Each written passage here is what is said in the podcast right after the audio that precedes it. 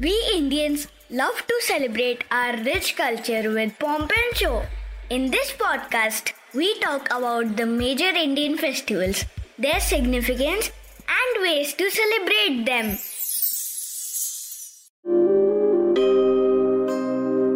फूलों से सजा पूरा शहर घरों में भगवान विष्णु की मूर्ति सड़कों पर डेकोरेटेड एलिफेंट के साथ खूबसूरत dance performances and art forms south India specially Kerala में कुछ ऐसे धूमधाम से मनाया जाता है ओनम फेस्टिवल इसे हार्वेस्ट फेस्टिवल भी कहते हैं, और वो इसलिए क्योंकि इसका खेती और किसानों से गहरा रिश्ता है।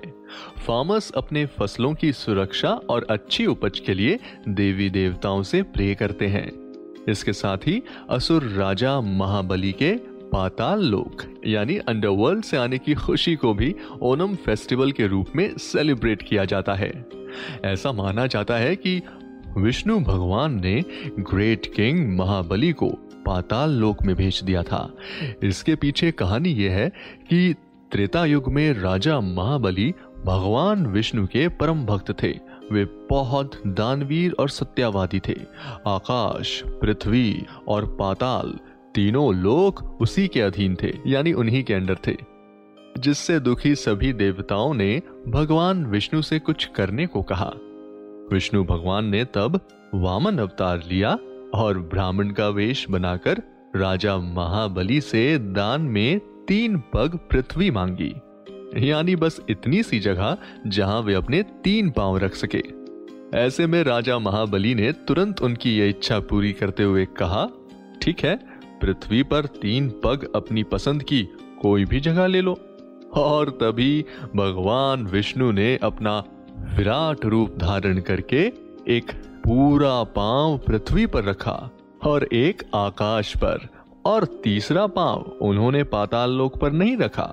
उन्होंने अपना तीसरा पाँव राजा महाबली के कहने पर ही उनके सर पर रखा और तभी उन्होंने राजा बलि को पाताल लोक भेजा। लेकिन उन्हें साल में एक बार अपनी प्रजा से मिलने की छूट दी गई। इसीलिए महाबली के वेलकम में इन दिनों पूरे घर की साफ़ सफ़ाई की जाती है। इसके बाद लोग पूरे दस दिनों तक घर को फ्लावर से डेकोरेट करते हैं और अपने दरवाजों पर फूलों से रंगोली भी बनाते हैं।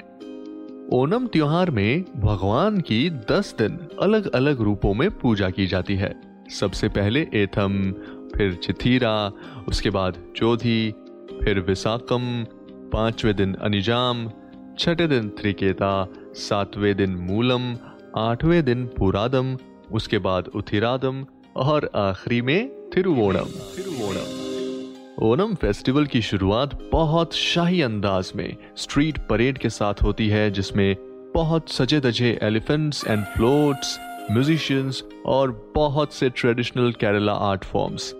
लेकिन सबसे ज़्यादा खास होता है दसवें दिन का महोत्सव, जो भगवान विष्णु को समर्पित होता है। ओनम फेस्टिवल में खीर, चावल और गुड़ का प्रसाद बनाया जाता है।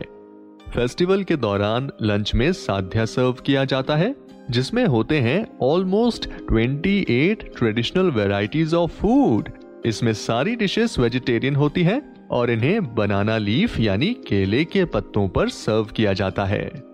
इसके अलावा और बहुत सारे डिफरेंट परफॉर्मेंसेस और इवेंट्स होते हैं and one of the major events is the snake boat races snake boat Kerala की ट्रेडिशनल वॉर बोट है, जो करीब 100 से 120 फीट लंबी होती है।